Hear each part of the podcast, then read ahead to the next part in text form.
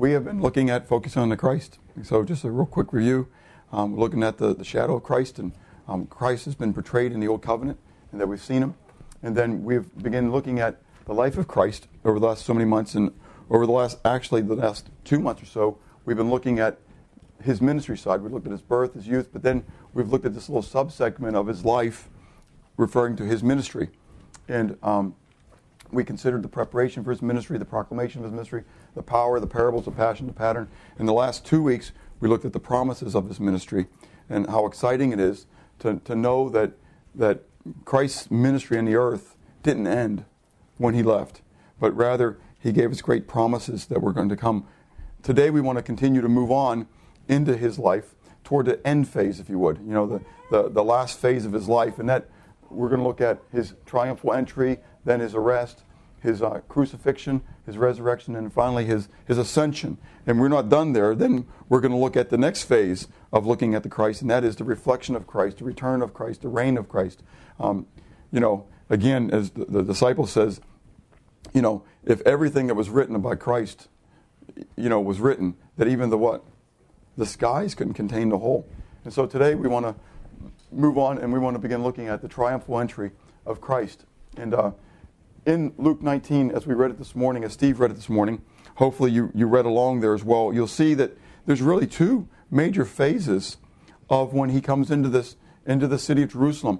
And if you've been in Sunday school, we've talked a little bit about this as well. And so if you haven't been to Sunday school, I want to challenge you to come to Sunday school. There's good stuff going on there. Okay, we've been going through the book of Isaiah. And it's amazing how the statements of Isaiah are being... what we're talking about during the morning message too, and it's really kind of cool because I didn't plan it that way. They're two totally different areas. But as we looked in Isaiah, and I've challenged people just to go back and become a Jew during that day when Jesus began his earthly ministry, and he stood up in the synagogue in Nazareth, and he quoted Isaiah 61 verse 1 to 2b, saying that today this is fulfilled in your presence. They would have been so excited, thinking that Messiah was here, which he was, but that he was going to establish what? What about his kingdom? A physical kingdom on the earth, okay?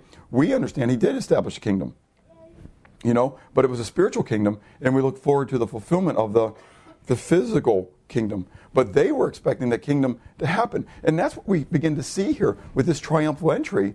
They see it, the Jews see it, as this is it. The king is here. He's been establishing it for 3 years. Now he's coming to Jerusalem. He's marching into Jerusalem. And so we begin looking at this, what's happening here with this exaltation of Christ. But first is with the messianic preparations. Because there were things that happened here that aren't, just by random chance. But they're for a purpose. First of all, he comes in riding on a donkey. He sends his disciples out specifically to get this colt of a donkey that he can ride on coming into the city. Well, there's a reason for it. And in Zechariah 9, verse 9, we read, "Rejoice greatly, O daughter of Zion. Shout, O daughter of Jerusalem. Behold, your king is coming into you. He is just and having salvation, lowly and riding on a donkey, a colt, the foal of a donkey." And so him riding on this donkey was something that God had designed hundreds of years beforehand, that when the true king would come, he would ride on a donkey. Okay, he would ride on the foal, the son of a donkey. And so Jesus specifically had that, and he fulfilled that by them coming. And so the people, they understand, not understand. They didn't have the Bible in their own homes to study. What did they have? They had scrolls. Where were they at? In the temple, they had the whole, but in the synagogues, they had different parchments. There may have been some temples that had maybe a facsimile of the whole thing, but most synagogues only had portions. No, I'm good. And they only had portions. And so, but they studied it. They took it for real. And when they went to Hebrew school, when they were little, they memorized large segments. In fact, much of the scriptures was passed down through oral tradition. They would memorize it, and they would pass it down. So these people, they would have some indicators of some of the things were going on. But they didn't, like we talked about going through the shadow of Christ, they didn't know how it all fit together. Does that make sense? But there were certain things that they knew to expect. One of those things that they knew to expect was, very clearly, behold, your king is coming to you. And how is he going to come? On a donkey, on the colt, the foal of a donkey. And so when Jesus enters into Jerusalem on that donkey, the messianic fervor, could you imagine it? I mean, I wish I had a voice right now, because you know I'd be very dramatic at this moment. You know, I mean, this is killing me. This is killing me. We sang songs that I just wanted to really bellow, you know. And here I am bellowing with no voice, you know. And it's charades. Yeah, we're gonna play charades. 2 words. You know. Anyways, but yeah. So here I am. I'm raising my hands. This is exciting stuff. And their fervor is just intensifying. Okay. Well, how do we know that? By what goes on next. They begin spreading out the garments, and according to Matthew, they begin throwing branches of trees, and according to John, John claims that those trees were palm branches, okay? Now, the garments is really important. In second, we'll be going to other verses here, but coming through this phase, I just put all these up here. But in 2 Kings chapter 9, beginning of verse 11, we read about Jehu being anointed as king.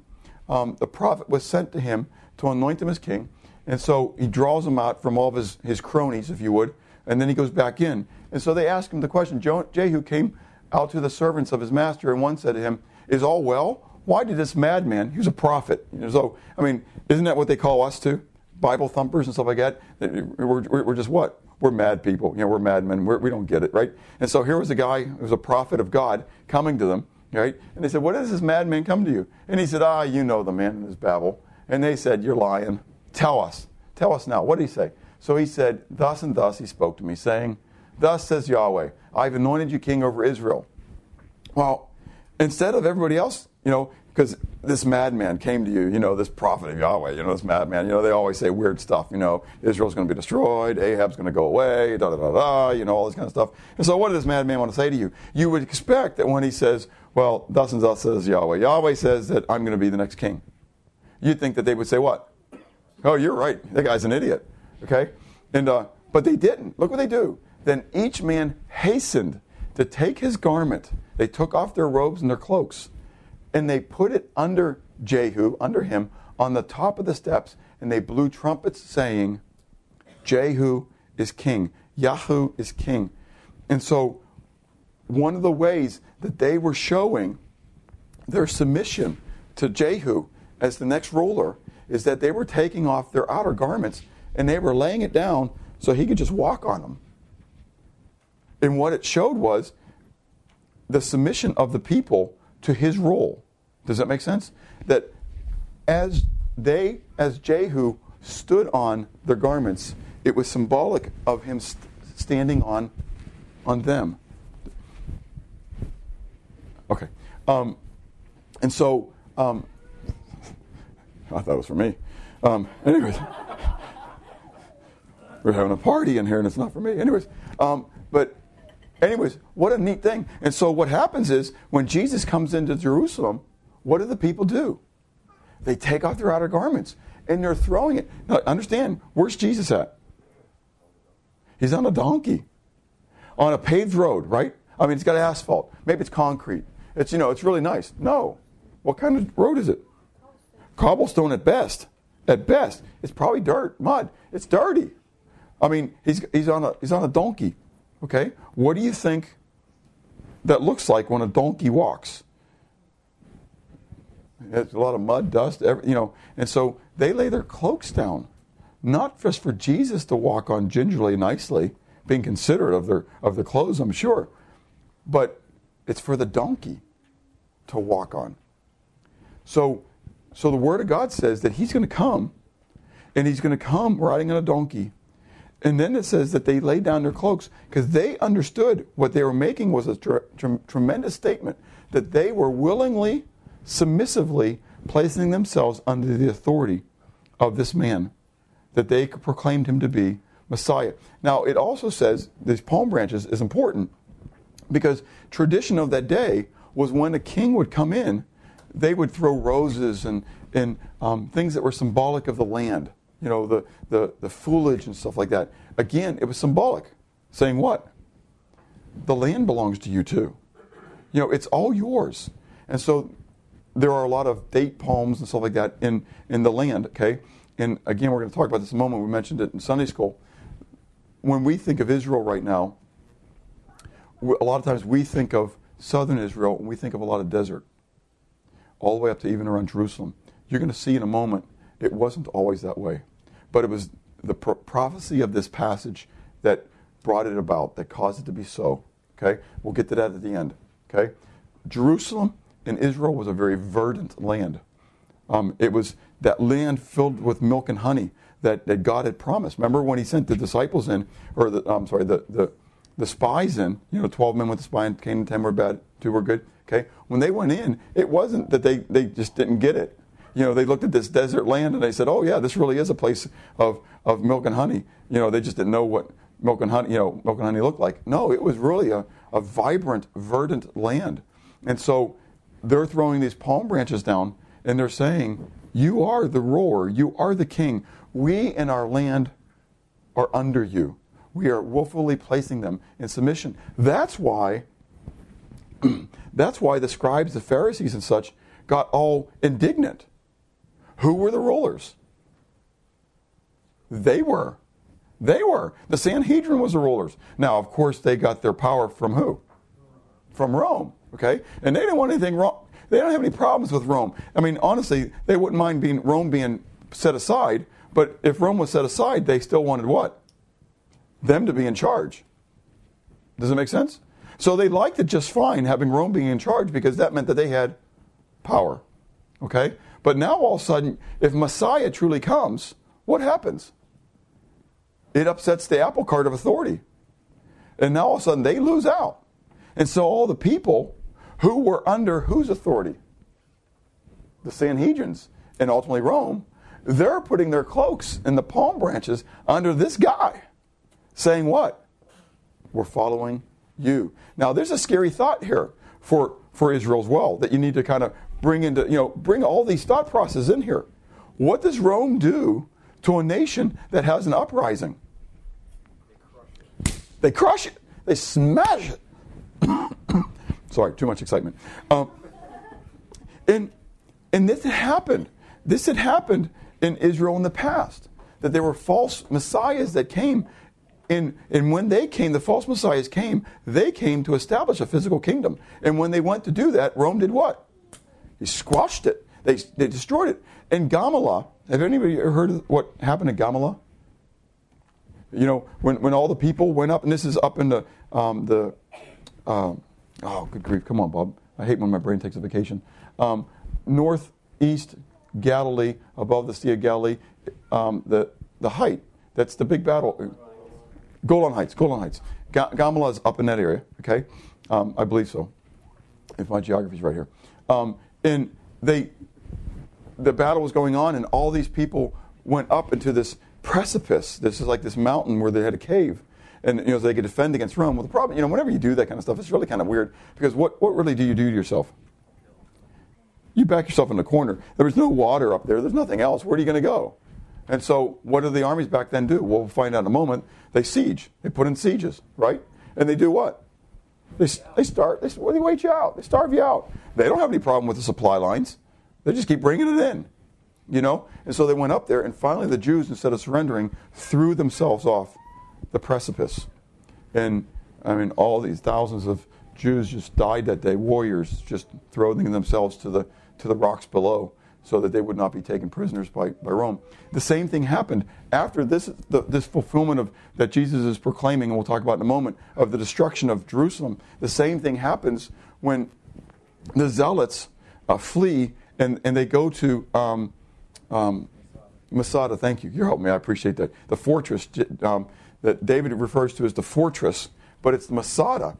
And at Masada, they had on the top of this plateaued mountain a whole city up there.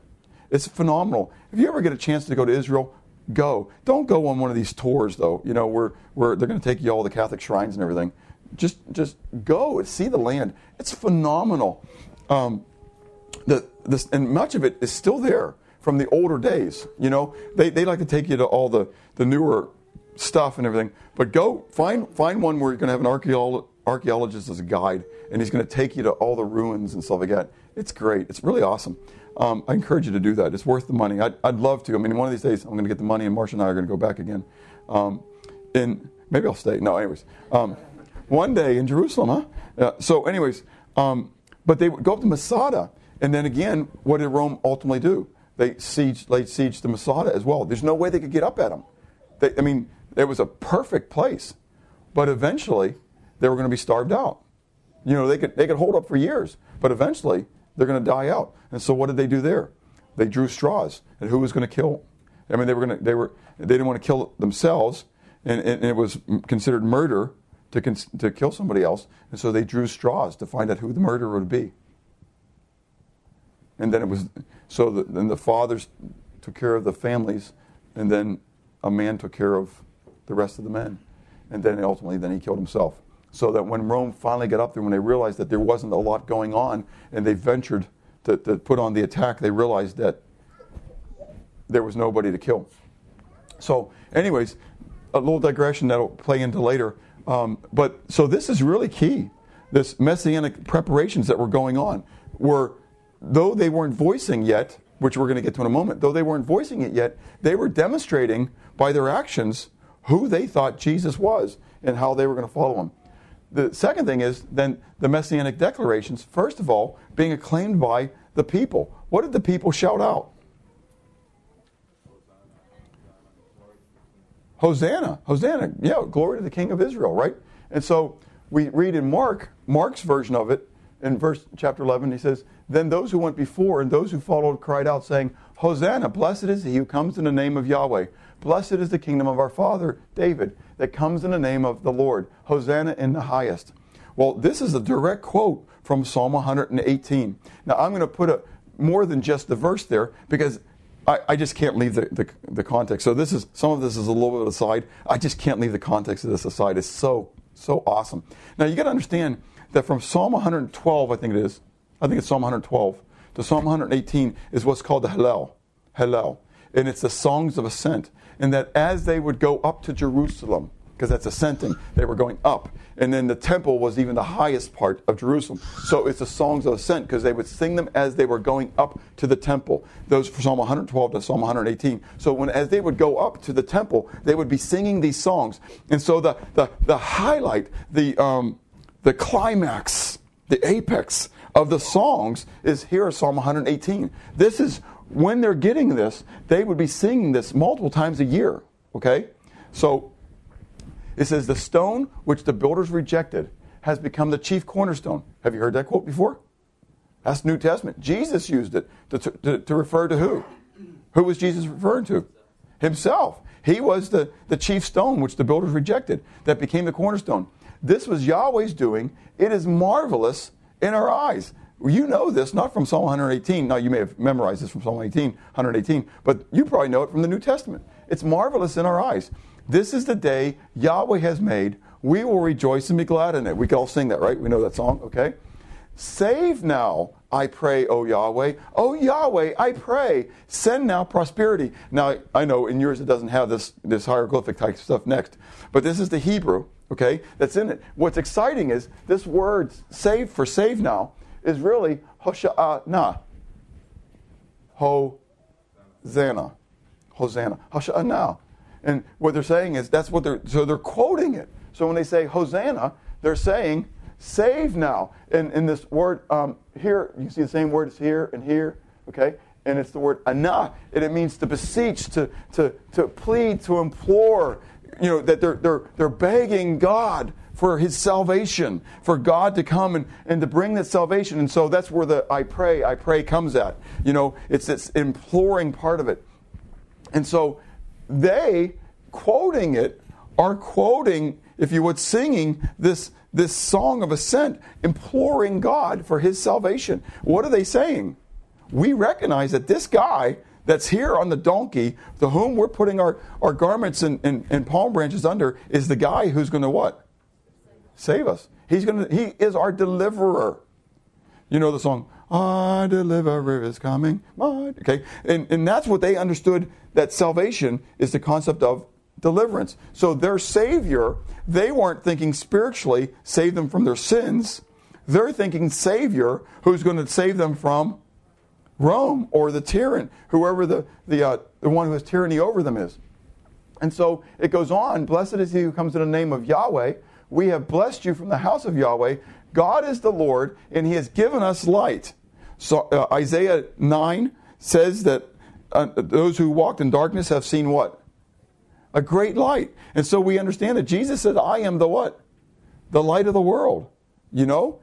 And so this light, he has given us this light. But then look what it says right with it. "Bind the sacrifice with cords to the horns of the altar." No, they're not getting everything. You know, don't you wonder what they're thinking about when they're singing these things sometimes? They're thinking physically, we're going up to the temple and we're doing what? We're going to offer a sacrifice. But God prophetically was putting out about this cornerstone, this chief stone, which the builders are going to be rejecting, who was going to become what? The sacrifice for them. And so, and that is how he was going to what? Save them. Do you see it? It's so cool. And they were singing it all the time. When they were going up to do their sacrifices, they were singing the prophecy of what God was going to do. And here they are receiving the sacrifice. Again, it's for, I shared it earlier in the year, and it's for another moment now. But what day, does anybody know the actual date, according to the Hebrew calendar, that Jesus was probably entering into Jerusalem? No. It wasn't Feast of Trumpets. I'll tell you, it was in the month of Nisan. Does that help? No, and that's not a car. 14th? No, that's Passover. But you're close. 10th. The 10th day of Nisan. The 10th day of Nisan, it was the first day of the week. Okay? It wasn't Shabbat. It was the first day of the week. Okay? It was the 10th day. And according to Exodus chapter 12, that was the day that Israel was supposed to choose the lamb. And they were supposed to set the lamb aside for the next 4 days till the 14th day of Nisan, so it could be tested. It could be examined to make sure that it was pure. We're not going to go into that in our series, but do you know what the next phase is for Jesus after he goes into the land? The next 4 days, he is what? He's tested. They're looking for the bad hair. They're looking for the blemish. Okay? And they can't find one. It proves that he's the perfect sacrifice. So they don't get it, but as they're claiming him, this Messiah, the one who's going to save, they're also claiming him as the sacrifice who is going to come. "You are my God, and I will praise you. You are my God, and I will exalt you. Oh, give thanks to Yahweh, for he is good. His chesed, his mercy, his faithful loving kindness to the objects of his covenant is for what?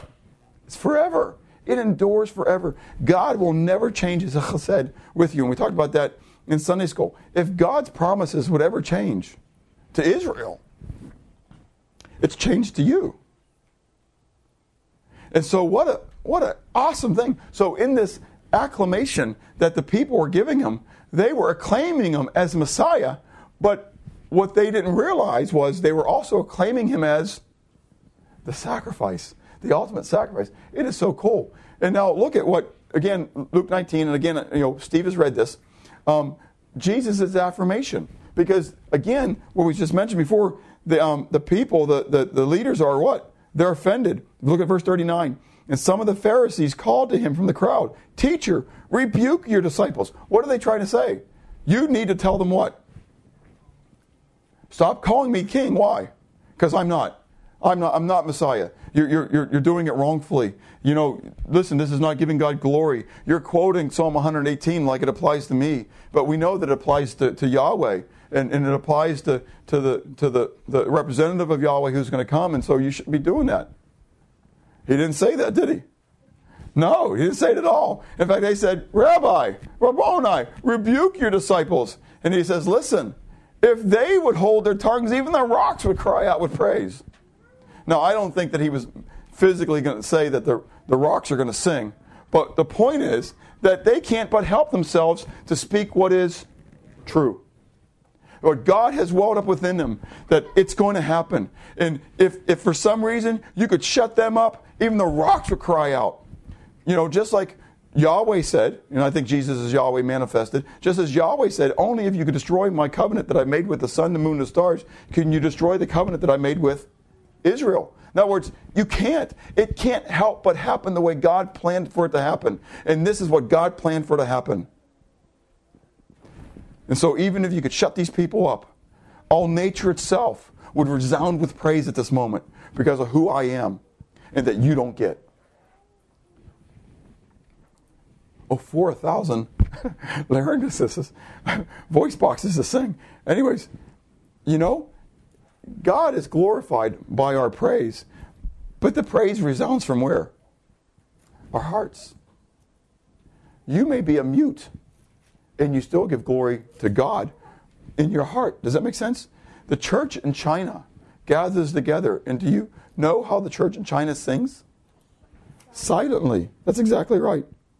They lip sync together in praise because they can't sing out loud, because then they'll be found out. But their spirits are making a joyful noise, and they're gathering together to lift their voices and their hearts, the voice of their hearts before God. What an awesome thing. We take it for granted, you know? You don't think anything, you didn't think this morning that maybe the government was going to burst in this morning and arrest you and throw you in jail because you want to sing Amazing Grace, you know? But over in China, that's a very real probability. In Indonesia and Vietnam, it's a very real probability. In Saudi Arabia, in Egypt, around the world, believers don't have that. But you know what? They can't help but gather together to resound with praise before the one who created them. It ought to be the same way with us. Are you so impacted by who God is in your life and what Christ has done for you that you can't help but give praise to God? Or does God need to raise up stones and squirrels and birds to give him praise because his people won't? Do you get it? Anyways, and so this exaltation of Christ is incredible. But note this transition that goes on, though. Right after this happens, it says, verse 41, it says, now as he drew near, he saw the city, and he what? And he wept. And we go from the exaltation of Christ to the lamentation of Christ. And Christ was lamenting. Christ was sorrowful. For as he came in, there is this paradoxical moment that's going on. He's being received by these people with great acclaim as Messiah. But yet he knows that in less than a week, their cheers are going to turn to jeers. Yeah, that their shouts of affirmation are going to be turning into shouts of condemnation. The procession was not for coronation, but for a crucifixion. The people didn't get it. They were being swept by the excitement of the moment. And Jesus knew it. And so looking at Jerusalem and looking at these people who were like sheep without a shepherd, he wept over them. And first of all, he weeps over the rejection of Jerusalem.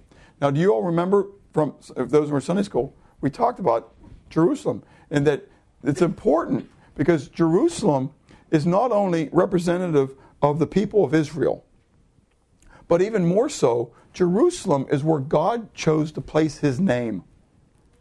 And so at the rejection of Jerusalem, because of what his people were doing, God ultimately was placing a rejection upon what? The place where his name dwelt. What was in Jerusalem? The temple.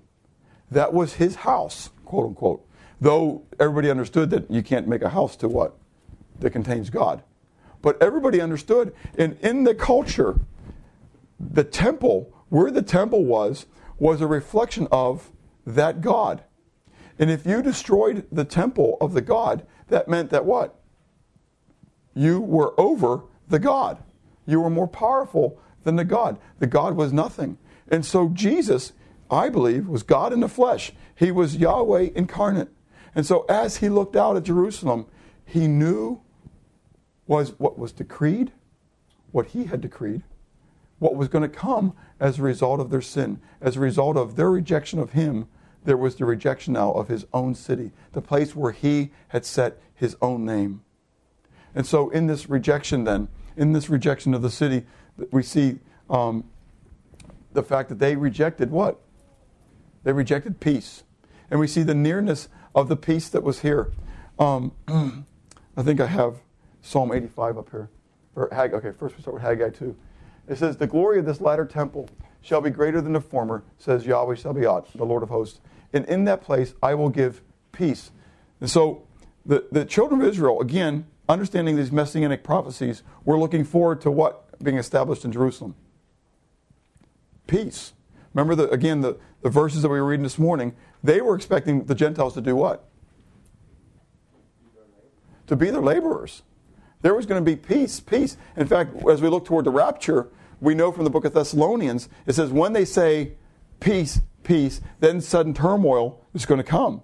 Okay? And so they're looking for this moment of peace. They're looking for this moment of shalom. In fact, the name Jerusalem, actually means the place, the flowing of peace, the flowing of tranquility. The word Yerah, means to flow or extend. And so the idea, or to throw, to cast, but it all kind of derives from like a brook with the stream. And so in my mind, I picture the river that comes from the throne of God that is pouring out. You know, we talk about the millennium and the end times where the river of life is going to be coming from the throne of God, which is seated where? In Jerusalem, the New Jerusalem, okay? And so, and on either side of this river is going to be the trees that bring forth the fruit, okay? And stuff like that. And so, it's that concept of the flowing then. And so, from Jerusalem, Yerushalom, there was going to be the flowing of peace. But here it is, ultimate peace is in their midst. He is there, the one who is going to bring them ultimate peace. And they what? Not just rejected. Yeah, they ultimately rejected it. They missed it. It was right there. He was in their presence. They could touch him, and they might have. And they rejected him. They rejected the peace that God was offering them. In Psalm 85, verse 8 and 9, we read, "I will hear what God Yahweh, Elohim Yahweh, will speak. For he will speak peace to his people and to his saints. But let them not turn back to foolishness or folly. Surely his salvation is near to those who what? Fear him, that glory may dwell in our land." The first step to being delivered by God, the first step of understanding the peace of God is understanding what? The fear of God. We talked about that last night in the Victor's meeting. Everybody always thinks that the fear of the Lord, and I mean, I've gotten this in the past every time I preach something on the fear of God. Thankfully, it really hasn't been here much. But people who just come up against me because we're in the age of grace and say, no, the fear of the Lord, that was Old Testament stuff. We're under the love of God now. I said, you haven't read your New Testament. Paul says in 2 Corinthians chapter 5, "Therefore, knowing the terror of the Lord, I persuade men." The terror of the Lord, Yahweh, is the fear of God. That's what it is. Paul says, it's not because, he says, because the love of Christ constrains me, but in the same thing, in the same balance, he says what? It's also the fear of God. Because I know I'm going to stand before the throne of God, the judgment seat of Christ, and I'm going to give an account for everything I do. Therefore, because of the fear of God, I persuade men. And then he says, the love of Christ constrains me. There's a balance that's there that we cannot walk away from. Surely his salvation is near to those who fear him. Do you get it? That's why I asked the teens last night. Do you really get it? Only when we really understand the fear of the Lord will we really understand the life that he's given to us. We're told by Peter, his final challenge to us in 2 Peter chapter 3, verse 18 says, "But grow in grace and in the intimate knowledge of our Lord and Savior, Jesus Christ." And I like that. And so you've probably heard me say this to you. Some may not have heard this, but how much grace did you get when you got saved? All of it. Well, how do you grow in it then? Because you begin to understand it more and more. As you know him in his holiness, you begin to understand more of your decadence.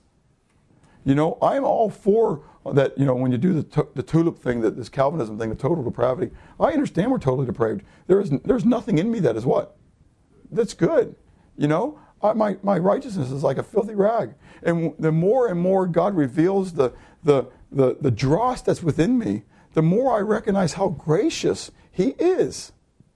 Do you understand? And so His grace becomes greater and greater to me, because I realize how, more and more how unworthy I am. I don't deserve, by any stretch of the imagination, to be in His presence. It's purely only by His grace and opening up the path through Jesus Christ for me to have the relationship with Him. And so that goes on then, not into the nearness of the peace, but the nature of the peace. How does it all come? Turn with me to John chapter 16. John 16, where Jesus then begins to declare that which I've been mentioning here.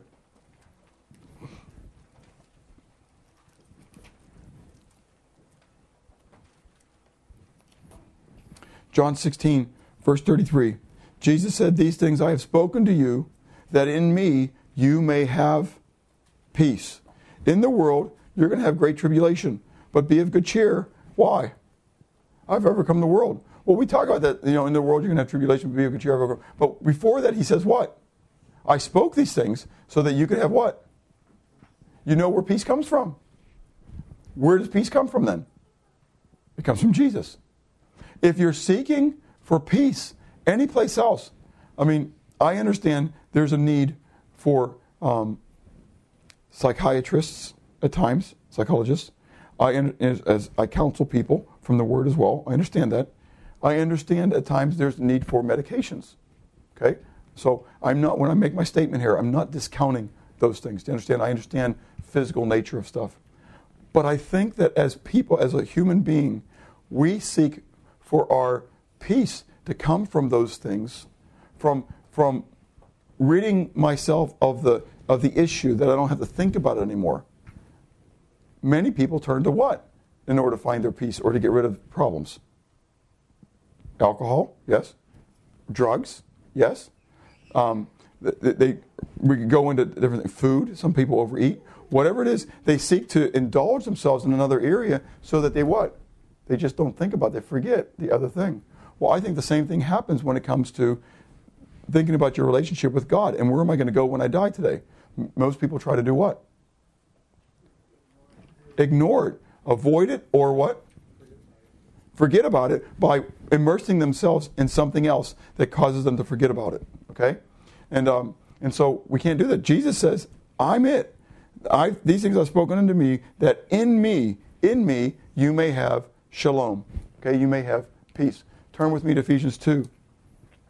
For you and I that are Gentiles, this is just a thrilling passage.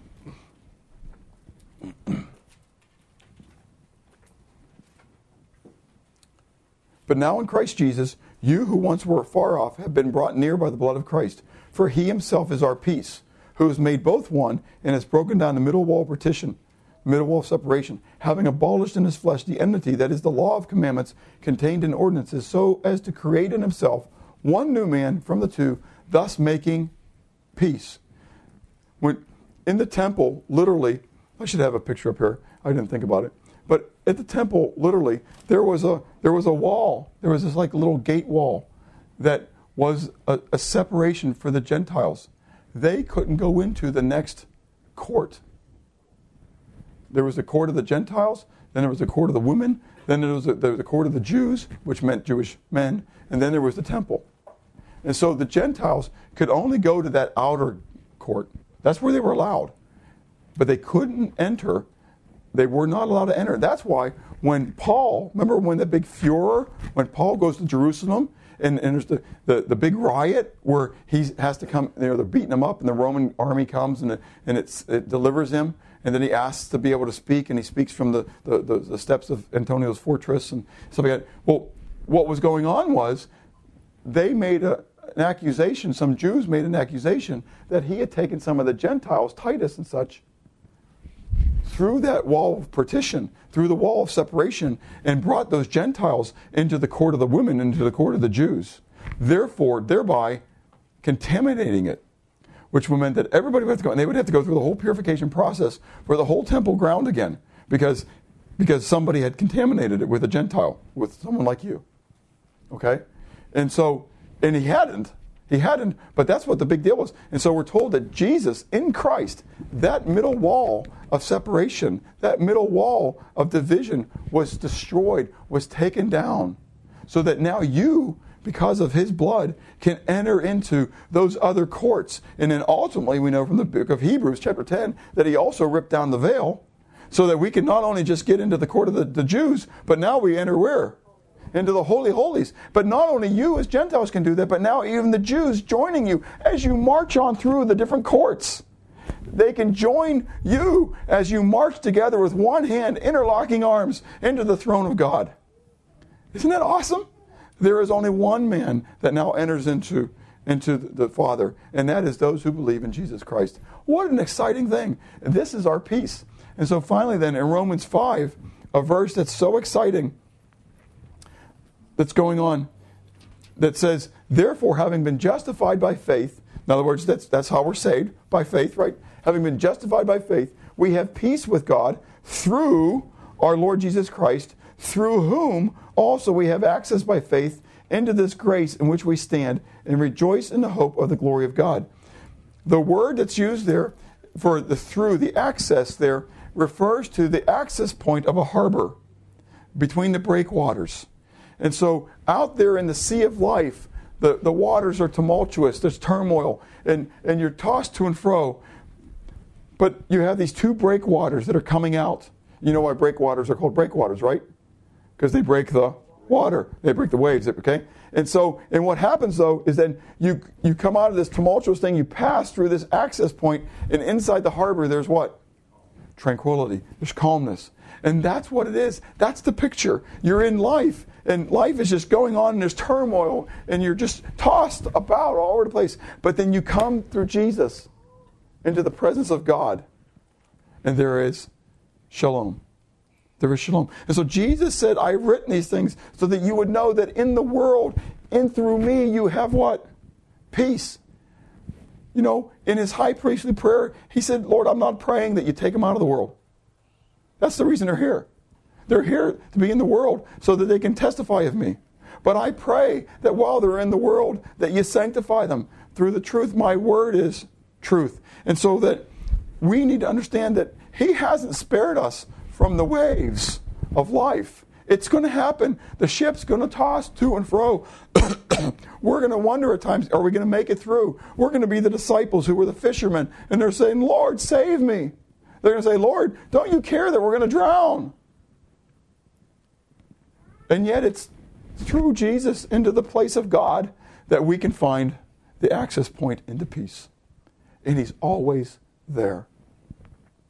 And he was there in the midst of the people. And they missed it. The one who was bringing them ultimate true peace. But they were looking for something cheap and shallow, something temporal. They wanted peace from Rome. And that's important. Understand, you know, we want to have tranquility. You know, it's nice to live when things are good, you know. But ultimately, it doesn't matter the tumultuousness of this life. What ultimately matters is, do you have peace with God so that throughout all of eternity you will experience shalom and not turmoil? Do you get it? How awful is it to experience turmoil here and miss the peace that God has offered you only to spend the rest of eternity in what? Turmoil.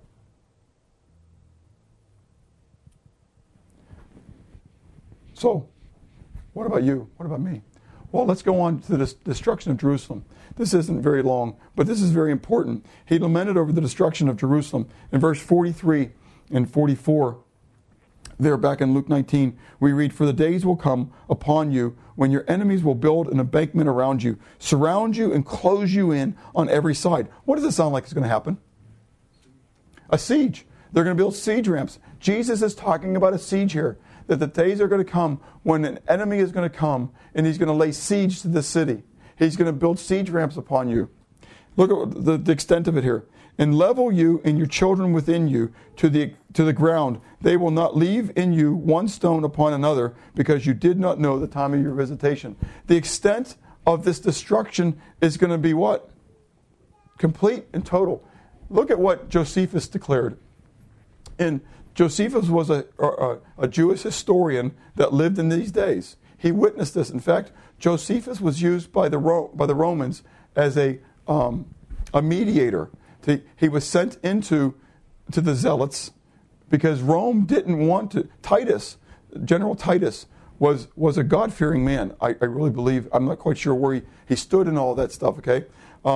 But he didn't want to destroy Jerusalem. He understood. Now, some interpreted saying that he wanted to keep it so that he could turn around and make the temple into like the temple of Zeus or something like that, or actually that would be a Greek god, but one of the Roman gods and stuff like that. I'm not sure about all that, okay? I think from other things I've read about Titus that I feel that Titus might have just wanted to be true to keeping that temple, okay? And but they sent Josephus in, and they shot Josephus with an arrow. And it took them months to mend. And then they sent them back in. And so they just totally rejected, okay? And I understand they didn't want Roman rule, okay? I mean, how would we feel if we were under Russian rule? Do you understand? I mean, I don't think we just, hopefully, you know, we would have zealots in our land that were acting as guerrillas or whatever we want to call them in today's warfare, that were fighting for our land. Okay, we don't see that when we go over to other people's lands, and we go, what are they fighting against us for? They want their land. They want us gone. I mean, it's just which side of the battle you're on, right?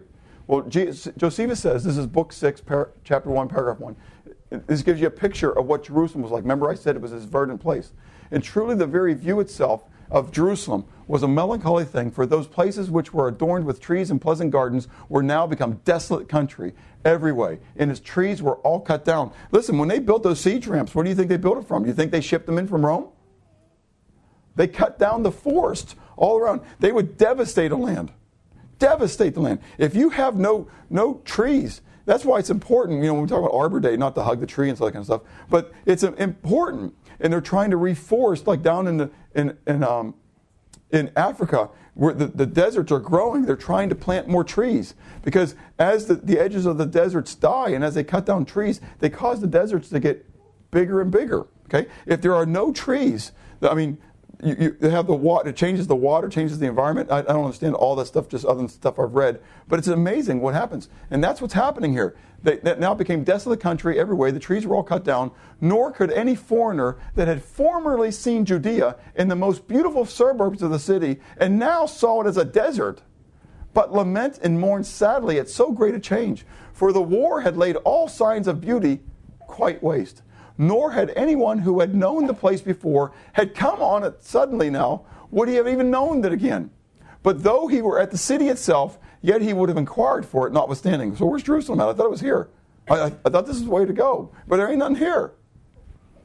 Then down in book 7, he says, now as soon as the Roman army, had no more people to slay or plunder, because there remained none to be the objects of the fury, for they would have not spared any had there been remained any other work to be done. Titus, he refers to him as Caesar, because Titus becomes what? He becomes the next Caesar. He becomes the emperor of Rome, okay? And so when Josephus is writing this, Titus is Caesar, okay? So you understand this is Titus. Caesar gave orders that they should now demolish the entire city and temple, but for all the rest of the wall, that is surrounding Jerusalem, it was so thoroughly laid, even with the ground, by those that dug it up to the foundation, that there was nothing left to make those that came thither believe it had ever been inhabited. The only thing that remains is the Western Wall. That's the Wailing Wall. You heard of the Wailing Wall? That's the only thing that remains. That wall that's around Jerusalem is not the wall that was rebuilt. The only thing that remains from that time is that Wailing Wall, is the Western Wall. And they have Robinson's Arch that's there as well, and Solomon's Temple. But that southwest corner of the temple, because it was built up so much with the dirt behind it and stuff like that part was left, because they're not going to tear apart the whole mountain at that part. And so that wall's only there because it was the foundational wall. It's really below the Temple Mount level. Does that make sense? Okay. But everything on the Temple Mount is wiped clean. and all the gold that was in the temple was taken. And as I shared earlier, the ones who were able to escape through their labyrinths of caves and tunnels and got to Masada, ultimately the siege was placed there, and they were killed as well. But note the extent of it. Children were killed. Jesus said, your children are going to be killed. And I didn't share a part of this here, but Titus gave them a chance to come out, gave them, to surrender. And they felt like they had a position of strength, I guess, or whatever. And they said, no, we will come out only if you let us leave and pass through the army, us and our wives and our children, and move to go someplace else. In other words, we're not going to come out as prisoners. We're going to come out and march. And Titus says, you guys are nuts. You're acting like you're the ones who won this battle. I'm giving you a chance to survive. And that's when he gave the order that you read about, to utterly destroy everything that's in it. And so the men, the women, the children, whoever was in there would have been destroyed. So the extent of it is incredible. But what was the cause? What did Jesus put down as the state as the cause? Because they knew not the what? The time, the day of their visitation. God had come into their midst, and they missed it. Now here's a quote through Philostratus. Philostratus was a Greek historian about Titus. This is great. So you see Philostratus, the life of Apollonius of Tyana. So I've done a lot of research this week. It's been kind of fun. After Titus had taken Jerusalem, and when the country all around was filled with corpses, the neighboring races offered him a crown. But he disclaimed any such honor to himself, saying that it was not he himself that had accomplished this exploit, but that he had merely lent his arms to God, who had so manifested his wrath. Titus understood that it was not his prowess that destroyed Jews. It was their unfaithfulness to their own God. That God himself had handed over his people. Remember we talked about the lamenting of Jesus looking at Jerusalem? And it was not necessarily just for the people because his name was put there. Titus got it. Titus understood what the whole situation was. Now, I don't know if he understood about Jesus. But it wouldn't go outside of my brain for him to have heard, because we can show elsewhere that Josephus talked about Jesus. And about Jesus, Jesus is a historical person. I know we take it by faith because it's in the Bible, but there was historians that wrote about him as well, okay, who not necessarily were Jesus lovers, but they referred to the miracles that Jesus had done. And clearly there were Roman centurions who believed, yes? And so, again, what Titus knew and understood, I don't know, and I don't want to put words in his mouth or whatever, but I think it's a pretty phenomenal thing that he understood, even as he was Caesar, even at this point, it wasn't my prowess that did this. It was their unfaithfulness that did it, and that God merely poured out his wrath, and I just happened to be the hammer that he was choosing to use to perform the work. What a phenomenal thing. So, what about us? Are we as fickle as the Jewish people in Jesus' day? One day they're lauding him as king. They're bringing him into the city with great praise. And then a couple days later, they're what? They're wanting him dead. They don't want him at all. They don't want him as Lord in their life. There they want him as Lord in their life. They want him to be king. And here they don't want him at all. Dr. Jekyll, Mr. Hyde. I know the analogy, but I don't remember who was the good guy and who was the bad guy. I just know one was one was the other. But we act that way. How much are you missing because of ignorance and the distraction of the world?